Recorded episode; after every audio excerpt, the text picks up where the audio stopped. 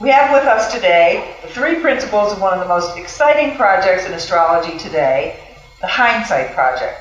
And let me turn it over to Robert Schmidt, who in many ways was the father of this little project, and have him introduce his, his colleagues here and uh, tell a little bit about what Project Hindsight is. I'm Robert Schmidt. this is wait a minute. This is Rob Hand, and that's Robert Zoller. So you can you can keep us straight. Um, we are translating all of the Greek astrological material that survives in manuscript or in, in edited form. Uh, we're starting with the uh, material that is basically part of the Western astrological tradition, and that we probably will not confine ourselves to that, but that's where we're beginning. And right now, we have begun two tracks. Uh, we have a Greek track and a medieval Latin track. I'm the Greek translator, Robert Zoller. On the far right here is the medieval Latin translator, and Robert Hand, whom you should all recognize, is the general editor of the project. I translate the translation. That's right, which, believe us, is necessary. right? so, um, this project began, was actually only announced uh, in April of this year, about three months ago, uh, where Rob made a, an announcement about the project at the NORWAC conference Right. in Washington State. And it has had uh, a rather overwhelming response so far. We have astrologers, professional astrologers, uh, grassroots astrologers, uh, people who are maybe a little skeptical, uh, at all levels. Uh, people have been supporting this project. The way this is done, go ahead. I just wanted you to tell them exactly what that What the support support means means. and how they Yes. too can be part of it. What that means is that every month, the translators, at this, at this point, Robert Zoller and myself, translate a unit of uh, astrological material from an original language. That's usually about 75 pages in the original. And as we do that, we also annotate it fully, uh, trying to explain, explore difficulties and raise philosophical issues. And at the same time, Rob Hand is then trying to translate this into material that's more familiar to modern astrologers. And sometimes this can be very difficult. Well, these booklets, when they're done, uh, probably about 100 pages, we have one right here. It's the first booklet published by the Hindsight Project and it is uh, Paulus, Paulus Alexandrinus, a Greek who wrote at the end of the 300s. This work has never been translated into any modern language. It was translated into Latin in the 1500s, and nobody has read it since then, which means nobody really has any idea what's in it. Even the scholars who did the critical edition and put it into book form evidently didn't pay too much attention to its content. Well, we chose this as the first work, and it's very representative of the kinds of things we're doing. It's, a, it's done in booklet form. We consider this to be a provisional translation, and we this is somewhat of a technical term for us. Since nobody has read this material for hundreds of years, it would be somewhat pretentious of us at this point to try to give a definitive translation of any one of these works for the simple reason that nobody understands a lot of these concepts, and you can't get everything that you need to know from one work. So what we are doing is we are doing a first time through, uh, instead of doing what scholars oftentimes do, spend their entire lives or their entire career doing one work and doing what they think is a definitive edition. We think this is a very poor strategy. Instead, we are going to go racing through the entire corpus, doing the best translation we can on this monthly basis, and after this, after we've covered all the material and we find out the mistakes that we made in the early one, because we'll certainly make mistakes, then we will return and do more definitive editions. And these will be published in, hardback form and we hope represent the, the fruits of hindsight and would be some permanent acquisition to the Western world. Okay, guys, that's part of what you have to do. We've already Okay, Bob, we have that. You've been Yes. through that first book. You Yes. did the translations. Yes. You've read it. Tell me, tell me the most exciting thing you discovered in reading that book, in Um, doing that translation. I discovered that this writer, who was considered to be a wretched writer, according to the scholars, actually had a very sophisticated philosophical understanding and symbolic understanding and mythological understanding. And he had embedded his astrological thinking into that into that framework and into that matrix. This was really quite amazing. And how about a usable piece of information? I know that appeals to you as a scholar, Um, but for those of us who are out there, are we going to find out something that says, oh, well, if you have the sun square the moon, it really means this instead of that? I mean, One of the things that, that these two fellows did with that book is to solve the, the pressing question of the dreaded monomoiria. We which did. scholars heretofore have been unable to solve, has now been put in clear English and is a usable technique in, in uh, of this Alexandrian astrology. But for exactly what they are, I think you should hear what one of them has to say. Okay, so let's hear about the dreaded monomoiria. The dreaded monomoiria, the dreaded is not part of the original text. Um, I- Actually, well, the monomoiria are, there are actually two systems in Paulus. The one that, the one that got the epithet dreaded was a system in which each degree of a sign is ruled by a planet. And in this particular case, the planetary rulerships are assigned according to triplicity rulers, which is another layer of complexity. But uh, it turns out the system is used to rectify horoscopes. That's perfect. And in fact, uh, there are a number of ancient techniques that astrologers know of. The two most outstanding are the Trutine of Hermes and the Animodar of Ptolemy. Well, there are at least four others in Paulus that are totally unknown to modern astrologers of a similar nature. So that means that, that there will be astrologers mining these little booklets for topics to talk about at conferences for at least from now to the end of the millennium, right? Oh, I think so. Yeah, I hope so. And I'm, I'm sure that some of it will probably be um, very inspired and creative, and some of it will probably be best left in the dustbin of history. But isn't that what provisional is all about? Oh, yes, yes. Uh, the, to answer the question you asked of uh, Schmidt, of myself, um, I already mentioned the sect issue. I don't want to go into that again in other contexts today. But uh, another one, which I found personally enormously gratifying, was several years ago. I wrote an essay in my book of essays on astrology on the 13th harmonic. And this was based on a reference in Neugebauer to a system of, that Greek astrologers used. And ever since I read that reference in Neugebauer, I was finding instance after instance after instance of this technique done differently from the way I described it in the essay. And I was beginning to wonder if Neugebauer had hallucinated and I had been led down the garden path by Neugebauer. Well, there, high, wide, and handsome, sitting in the middle of Paulus, is exactly the method that I got from Neugebauer complete with examples of how to use it and what its significance is, including some things that uh, weren't noted by were noted by no one else. Uh, and they also appear in these rectification techniques. So we not only have this technique supported by the Paulus, but also practical illustrations of its use. Now, do you feel that, that this will make those of us who practice astrology with individuals better astrologers? Eventually, but there'll have to be a great deal of interpretation done between now and then. Not instantly, no. I see. More thoughtful, perhaps. Yes. uh, one thing I am looking forward to eliminating is lines that begin, well, the ancients said, and you're never going to find out who the who said ancient was, or gee, according to our method, according to our teachers, uh, this is an ancient practice that we've merely brought up the date. Again, no reference. Ha- i- Are there ancient astrology books in translation right now?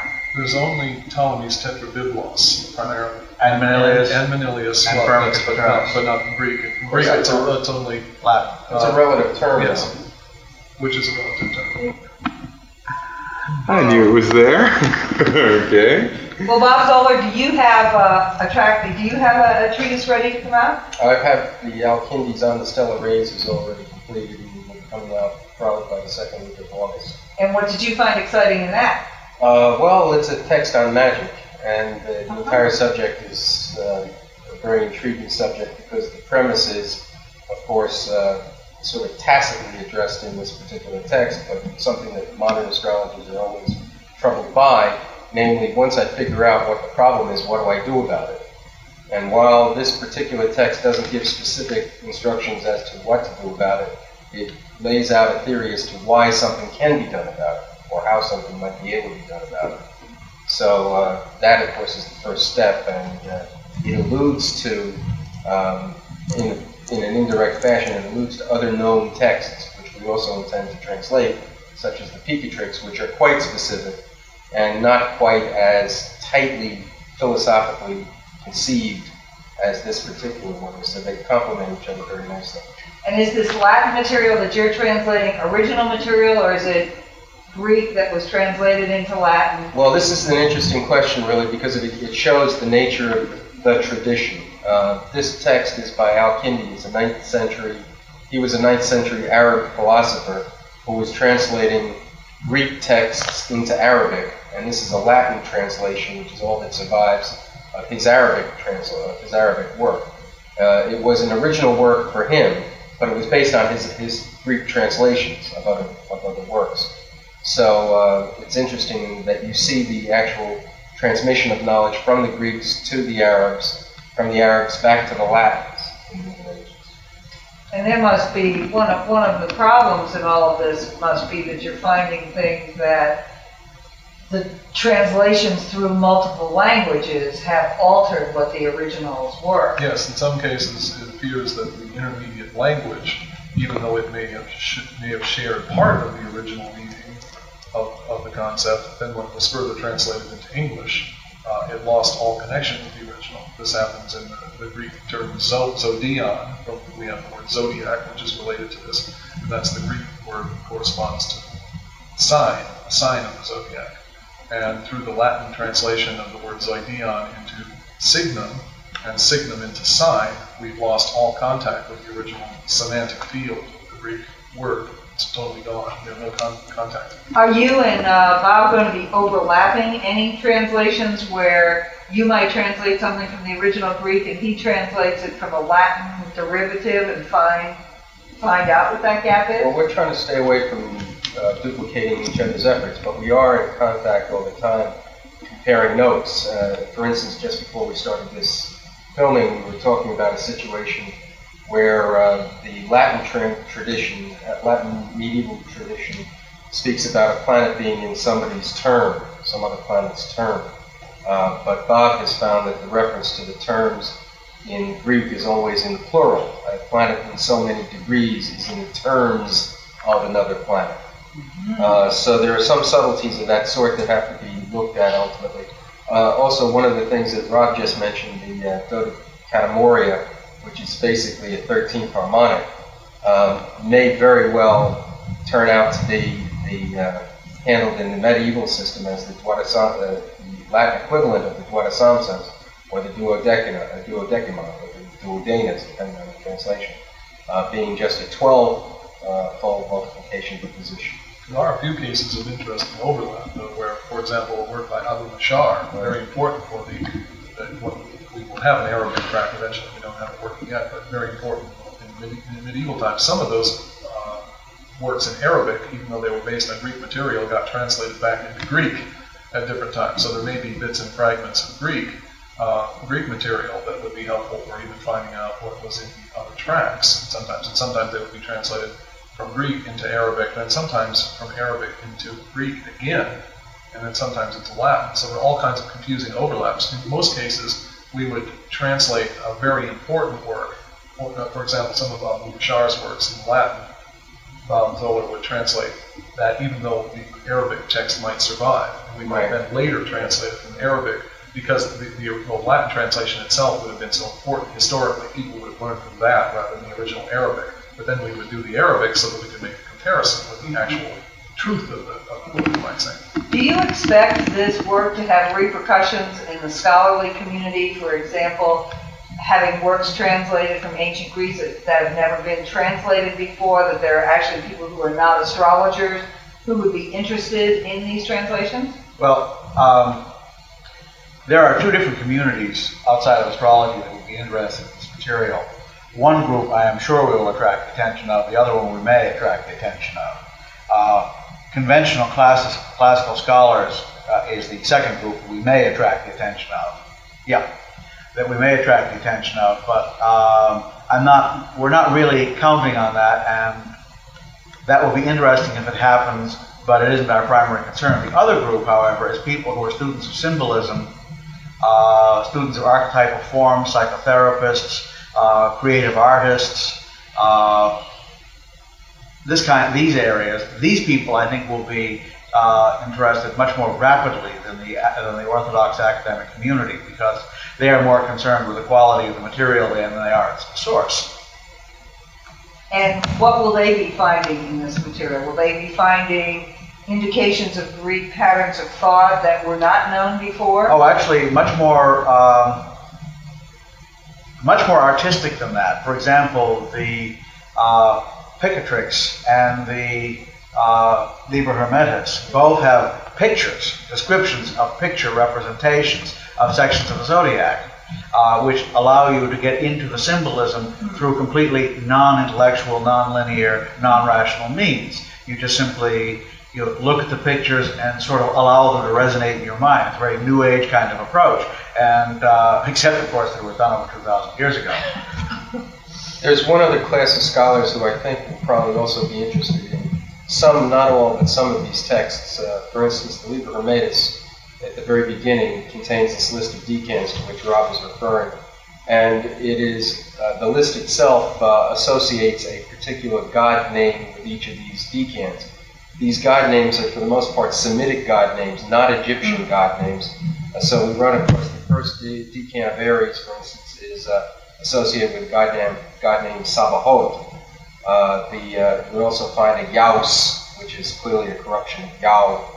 Uh, now, scholars that did, are uh, working in the field of Gnosticism, in particular, are going to take note of this sort of thing uh, and see its rel- the, the interlinking between the astrological and the Gnostic um, movements.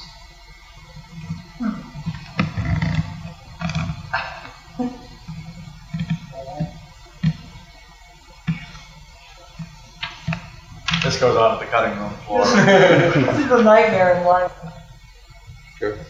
So do we have, do we have any questions from our audience here today that you'd like to address to the Bobs? For the bombs.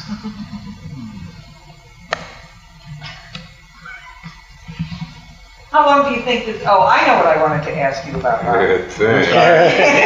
this audience is dead, bro.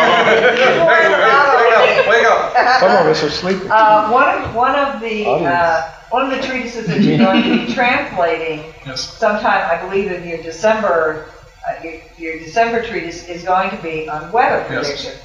And uh, it seems to me that you could find an entire group of people very excited that you actually came up with, Meteorologists, Yes. uh, and everybody else. I mean, weather is Yeah. big, big business in America. There's a whole weather channel on TV. Do you your, see yourself being invited on to do the morning weather? Uh, who knows if I would wouldn't- come to that. I wouldn't care to hold my breath waiting. However, there is material here which could just, historically speaking, be important for people doing weather prediction because there's a, um, the real early Greeks, and we're talking about the Greeks contemporary with Plato, um, were, even if they may have not been doing astrology in, in the horoscopic, uh, of the horoscopic variety, were clearly correlating meteorological events and just basic weather with the positions of the fixed stars, particularly the heliacal risings and settings of those stars. And this work by Ptolemy, which will appear uh, in the middle or toward the end of this year, uh, is in fact contains a catalog or calendar in which every day of the Alexandrian year is correlated to a certain weather prediction. On the first day of Thoth, which was the beginning of their year, you can expect that the uh, Etesian winds will begin to blow at a certain latitude, whereas there'll be thunder and lightning over here and so forth. Now, these were actually empirical observations that had been compiled over a number of centuries by leading Greek astronomers. Contrary to what uh, the, most of the academics would, would believe, these, these were the primary astronomers of ancient times, Eudoxus, Hipparchus, and so forth, were all trying to correlate the basic weather patterns with, uh, with positions of the stars, particularly the heliacal rising and setting.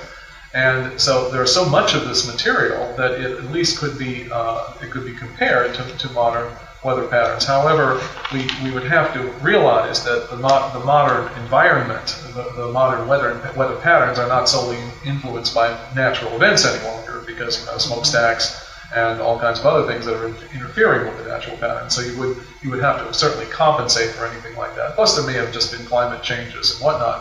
But yet, the fact that the Greeks did this with some regularity and some precision uh, leads us to think that, that maybe this should be looked into again. But even Ptolemy himself said that it needed to be supplemented. This, the celestial weather predicting needed to be supplemented with, with actually more planetary material. You needed to determine where uh, the major planets were at, at the same time as, as the stars were aligned with rising and setting. Well, maybe the Syrians and the, and the uh, people in Israel would be interested in the Etesian winds. They might. yes. I, I had a question, or I don't know if it's rel- relevant or not. I was always told or kind of heard that um, the church fathers um, always used astrologers and so on, and then it fell in disrepute at some point.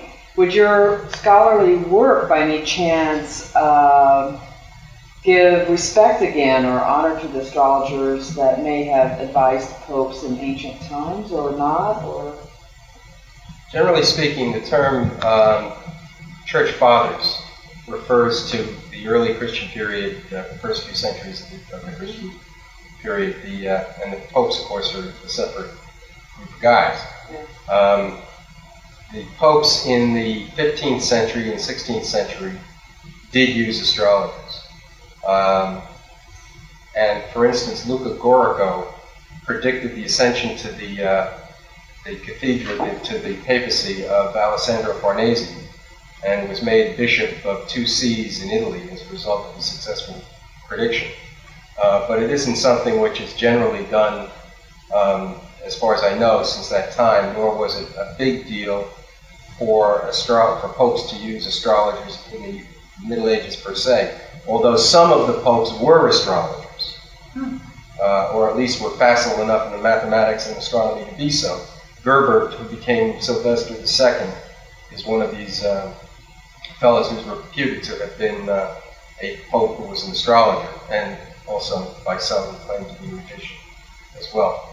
Um, as far as what we're doing, uh, it's hoped that uh, what we can do is bring about a certain elevation in the standard of astrology among astrologers and uh, make people rec- uh, in the general public realize that there is far more to astrology and is far more to astrology than uh, is generally thought to be the case.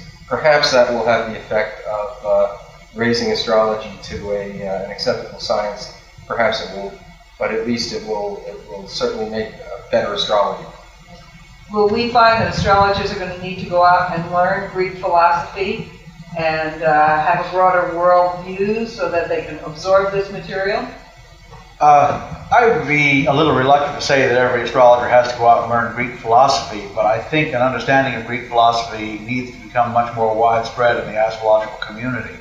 Uh, a, thorough knowledge of Plato, Aristotle, Plotinus, or whomever is not exactly essential for a day-to-day counseling session. But at the same time, if astrologers had a better philosophical foundation in these areas, they might be less easily caught up by skeptics, uh, scientific types, debunkers, and so forth, who basically trip astrologers up in part because they get the astrologer operating from the modern worldview and then trying to defend astrology within it, whereas the correct practice is for the astrologer to be operating outside of the modern worldview and in, a, in the more ancient one, in which astrology is not a problem. Yeah, I would say that, that it's not so much a matter that astrologers should be told to go out and study this stuff. I, I don't think it's going to be necessary. I think what's going to happen is that when they see what's being done, they're going to want to go out and get this stuff. It's going to be a spontaneous sort of an affair. Going to be a great amount of that in the notes to these books, by the way, so it's not as if you have to go take a course in it. I mean, we're not talking about reading all the works of the ancients. I mean, to some extent, it's a matter of presenting the, the major concepts to people, which will be presented and represented again and again. And I think they can be assimilated fairly readily in that fashion. As a matter of fact, uh, let me take the controversial position, not only controversial on this couch, but it might be controversial elsewhere, uh, of saying that we strongly recommend they do not go out and take university academic courses in these philosophies because they have been systematically gutted by 18th and 19th century misunderstandings of what they really are about. What is actually much better for them to do is to encounter the philosophy through these books and then go and read the original books, hopefully with us steering them to the better rather than the worse translations, uh, or maybe even at some point providing our own, so they can actually experience the philosophy on its native ground without being uh, read through the positivistic and materialistic biases of the modern scholars. So obviously, you who are doing the translating are holding in your hands uh, responsibility that goes far beyond saying that this word in Greek means this word in English, that you must be versed as not only as linguists, but as philosophers to understand the background and as astrologers to understand how to put it all together. So that what people are going to be getting is not just a literal translation of ancient books, but truly a remarkable work that takes these, these original works and puts them in some sort of context and explains and interprets them. As a matter of fact, all of us are, are quite steeped in philosophical issues and have read widely in, in original sources to the extent that we could. So I feel that our, that our prior training really allows us to deal with these philosophical issues with, with some success. We all have a curious strength, which will probably be viewed by mainstream society as a weakness, which is that it is a tendency of our culture to specialize to the nth degree. The old joke being a specialist is a person who knows more and more about less and less until finally he knows everything about nothing. Um, well, we're, we're generalists. We have knowledge in a wide variety of fields. And the virtue of this is that we can actually look over this wide variety, see the interaction, and see the interplay without somebody saying, well, you can't do this because you're not trained in this field, you're not trained in that field, and so on and so forth. To do this work properly actually requires being this kind of a generalist, and we seriously question whether your typical university trained scholar would have the overview necessary to put these things together. So we're talking about an ecological point of view here where you recognize how all the things are connected together and are able to present them in some unified pattern. Yes, I would say so. I mean, we, we the annotations in the booklets will reflect that continually. Some of them will be speculations too. Again, we're not. One feature of this translation program is that we we are not trying to to speak, you know, ex cathedra here. Um, the idea is we want to be free to speculate about things. I think that this means this, and then in a later in a later edition say, I was wrong about that. It doesn't mean that at all. We would like to open up discussion, and we particularly would like to encourage responses from the people who are subscribing. This is very important to us. Not only does it help us do do the work better, but it keeps us from getting stale. I mean, it's easy to fall into a pattern. You say, I think that this is what this is about. You keep following it through, so you start you start ignoring other bits of evidence. But sometimes a kind of open reaction from uh, from people who don't necessarily know much about philosophy can sometimes be very very healthy for this kind of project. So when we say we want feedback from the readers, this is not just an advertising ploy. It's really serious. At least it is for me. I mean, me too. And as a matter of fact, we've already had that from some of our people. Um, uh, we actually received a phone, received a phone call from a person who was actually in our audience, I believe, at the moment, and uh, he was responding to a rather scholarly article uh, that I had written in Arhat Journal, which which happens to discuss a lot of the sort of really abstract and somewhat difficult issues that come up in the translation project. That's what, it, what its intention is. And this uh, person had had read this article and had responded to it from an astrological point of view, saying there's something here that isn't consistent. In other words, you're saying that there's an, an, an Aristotelian way of looking uh, looking at what the planet Venus and the planet Mars, or the planet uh, the planet Venus and the Moon does to the atmosphere, whereas it seems to me that isn't consistent with astrological symbolism. And and this was very interesting as an interaction because it caused me to go rethink how I had translated that passage. And so this is this is this is an exceptionally val- valuable way to have interaction with the readership. And so we're not trying to dictate, we're just trying to open up. Mm-hmm. So. I, I, have, I have another thought. This is, um, will there be, if you got the attention, you were talking about the scholars, Rob, and the university, would there be hostility uh, to your to what you're doing? I was thinking about anytime there's a breakthrough in science or medicine, and it breaks with the what they thought was the truth or the laws that were operating. And now you're coming up with these.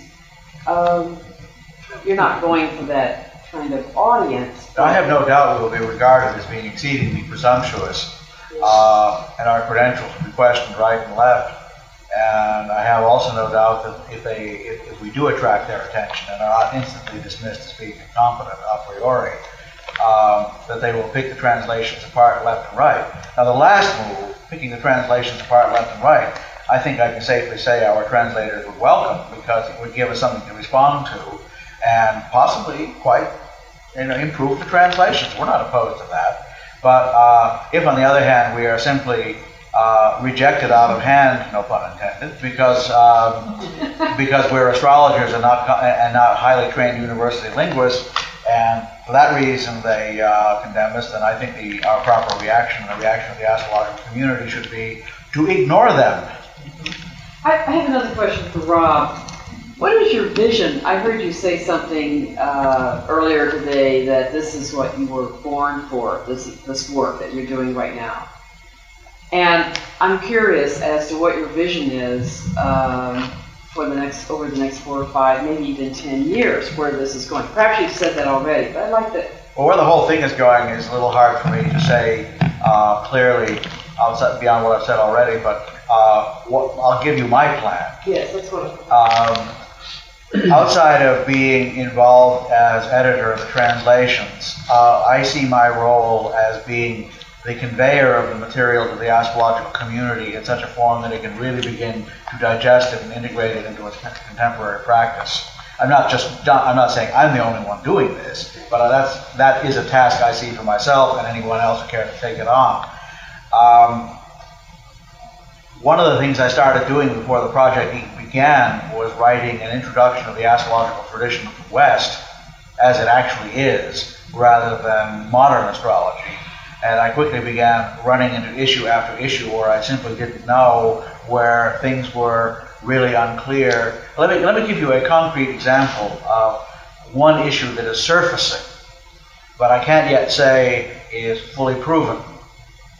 Uh, in astrology from the Middle Ages and forward, a great deal of emphasis was placed on the qualities of the elements in the triplicities.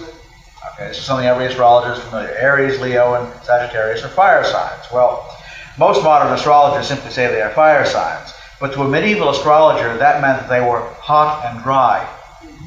And astrological medicine from the Muslim period through the Renaissance was based on these qualities. I'm seeing a great deal of evidence which suggests that the elements in the triplicities are not, in fact, elements made out of double qualities like that at all. See, there, there are two sets of four elements in the ancient world. There's the Aristotelian set, where every element is a pair of qualities, like fire is hot and dry, water is cold and wet, air is warm and wet, and uh, earth is cold and dry. Well, it appears that shortly after Aristotle, the Stoics redefined the elements, same four elements, but fire, instead of being hot and dry, was merely hot, earth, instead of being cold and dry, was merely dry, Water, instead of being cold and wet, was merely wet, and air, instead of being warm and wet, was cold.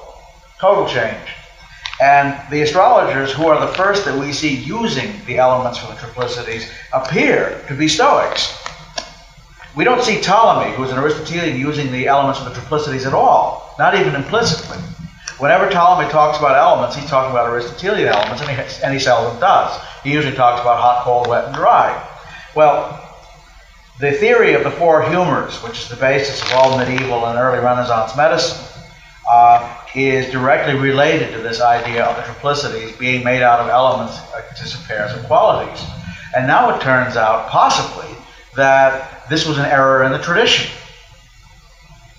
And that consequently, whatever validity the humor theory may have, and I think actually may have quite a bit of validity as long as you're not thinking mechanistically, but psychosomatically, uh, then it turns out that all diagnosis based on the horoscope using the emphasis on the elements and the triplicities could have been wrong.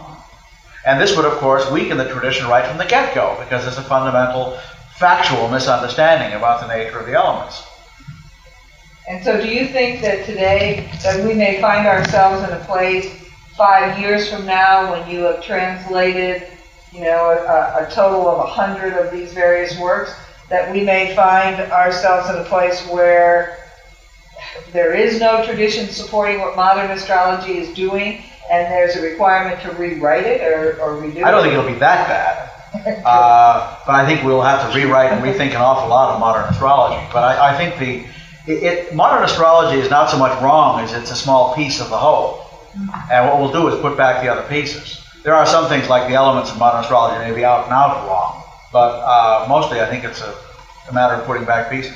Yeah, the, this issue about the elements, the humors, and, and the elementata, and the primitive qualities is an interesting question with regards to the development of, of astrology from the ancient period through the Middle, through the Middle Ages, because uh, you find, for instance, in Guido Bonatti's Liber Astronomia, a description of the relationship of the elementa, elementata, or the primitive qualities, to the elementa, or the elements, which to some degree seems to support Rob's uh, analysis of the situation.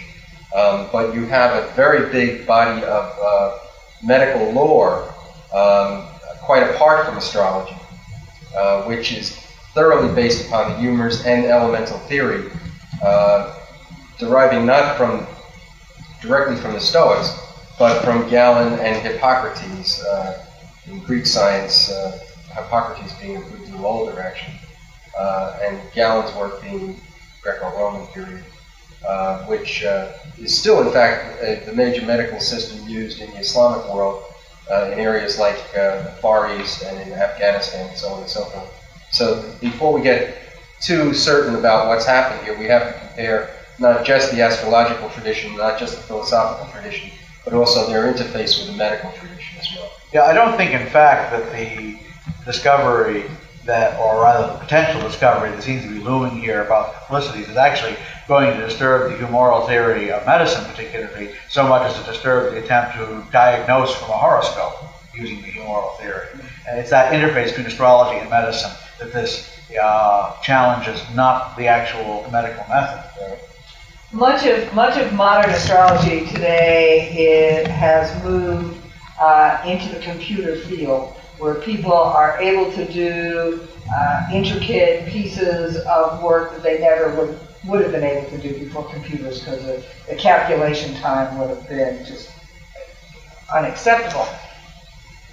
When you talk about the ancient astrology, does it lend itself to uh, computerization, or uh, is it very, um, does it have its little defined boxes, or is it much vaguer?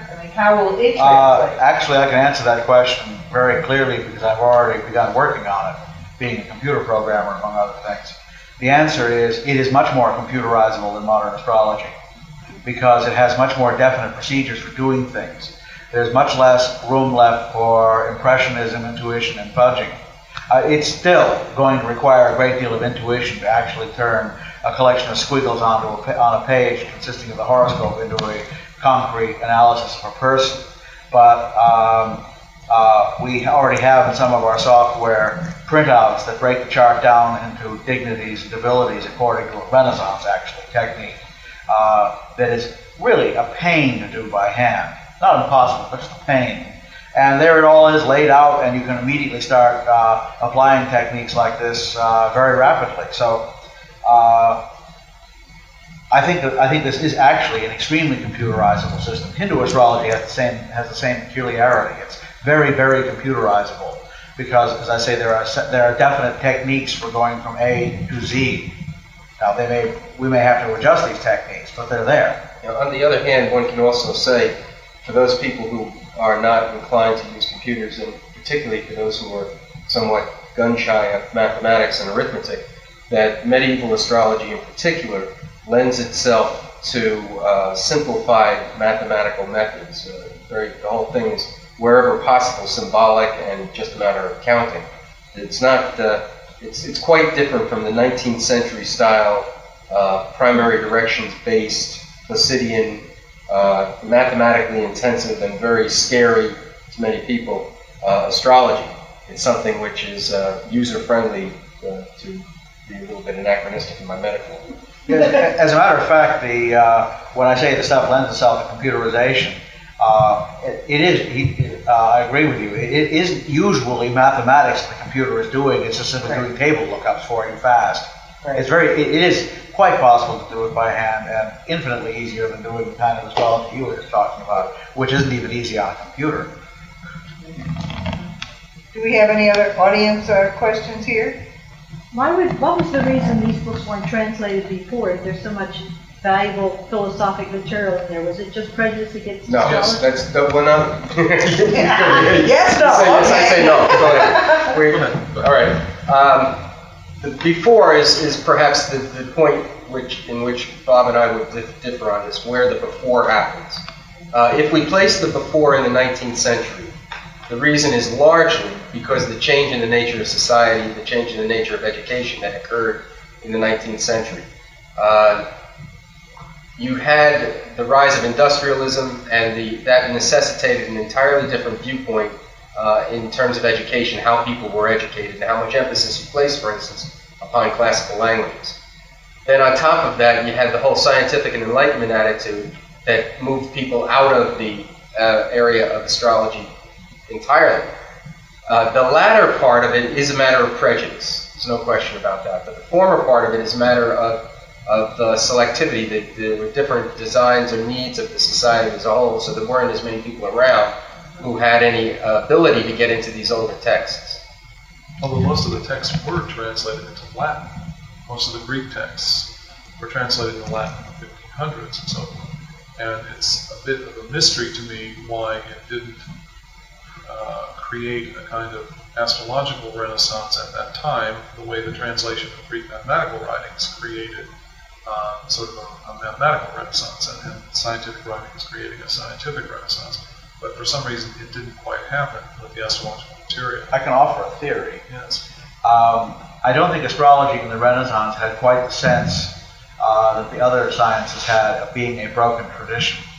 Now, in fact, it was a broken but I think astrologers felt they were, in fact, in possession of most of the important information. So that what you find in the Renaissance is astrologers citing other Renaissance astrologers and Ptolemy, but not too many of the other people. It could be that, and also in the mathematical area, for example, the people in the Renaissance were able to point to very clear cases in which the ancient techniques were superior to the ones they had.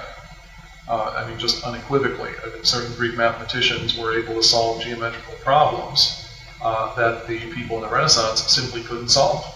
And as a matter of fact, they would tend to consider impossible in some way, but the Greeks were able to do that. So, but in astrology, you wouldn't have unequivocal evidence of the superiority of ancient astrology. You wouldn't have some you know, example of something that somebody had been able to do better. So the idea that there had been a wiser age of astrologers would not have such quite such a profound effect on the people at that time. So uh, that seems to be a supporting to go along with yours. The paradox is there is that the, the, the great astrologers in, in, from the point of view of the Renaissance were 9th century Yes. Arabic fellows like That's Abu right. Mashar. That's right. Yes. And they had They Mashar's did, works. yes, that's right. No question about that. But in more modern times, uh, these texts, these edited texts, have been available all throughout the 20th century, and they. Uh, but the problem is they, they they were not in the hands of astrologers. I mean, they were just in the hands of academic scholars who were doing the who were doing even the text editing for reasons that had nothing to do with astrology. Usually, they were trying to find if there was some uh, history of astronomy, something about the history of astronomy that they could find in the astrological texts. Occasionally, they were interested in cultural matters. You know, well, what was an Egyptian Egyptian temple like, like, like, or something like that. But they were always ulterior motives. Nobody ever read the texts on their own for, for their own sake. Okay, just to see what they have. And we think it's very important never to prejudge a book in that way. I have a point I want to make about this. Uh, there have actually been a few astrologers in recent times who have read some of these books. Uh, one of the things that Project Hindsight is going to be a corrective to is the attitude of these astrologers. I won't name names because quite a few of them are still alive, but um, But not in this room. but not. And certainly not on this couch. Uh, there are a number of people who have written about ancient and classical astrology in modern times who have done so just dripping with superiorities of only modern astrology understood the profound wisdom of the ancients. And you can just sort of see as, a, as, as footnotes underlying the whole text written in visible ink, I can read this stuff, you guys can't, you're all ignoramuses. Uh, what we're here for, quite frankly, is a democratization of this process. Uh, if astrologers, after we're finished with our work, if astrologers are ignorant of the ancient material, it'd be by choice. But the fact of the matter is, these, these people who have read some of the ancient works were, by and large, lucky that they had access to the material. They were in a town with the right library nearby, they had the right connections. A few of them have done translations which are creditable and do democratize the process, although there's one translation in particular I can think of that's currently in print. You have a hell of a time getting out of its publisher, even though it's an astrological source. Um, and, and just generally speaking, astrologers have had the tragic, made the tragic mistake of using this to establish their own superiority over other astrologers rather than sharing the information with the community. This is not something we are going to do. Right at the at the beginning of the reintroduction of astrology into Western society in the 1870s, early 1900s, uh, the Theosophic Society played a very major role in this transmission of astrology into the society. They weren't alone, but they, they really boosted up quite a bit. And they, in this country, they were abetted very largely by uh, 30 or 40 years of transcendentalism that had happened prior to the, the rise of the Theosophic Society, where an interest was redeveloped in astrology. But the philosophical and moral uh, preferences of the Theosophic Society led them to adopt a peculiar attitude towards what kind of astrology they were going to talk about, what kind of astrology they were going to uh, promulgate, and what kind of astrology they would uh, support. So, uh, given the fact that it, they, though the Theosophic Society was founded in New York in 1875, um, Americans always tend to be pretty Eurocentric, really. It wasn't long before the Theosophic Society relocated its main offices to London and then over to Adyar in India.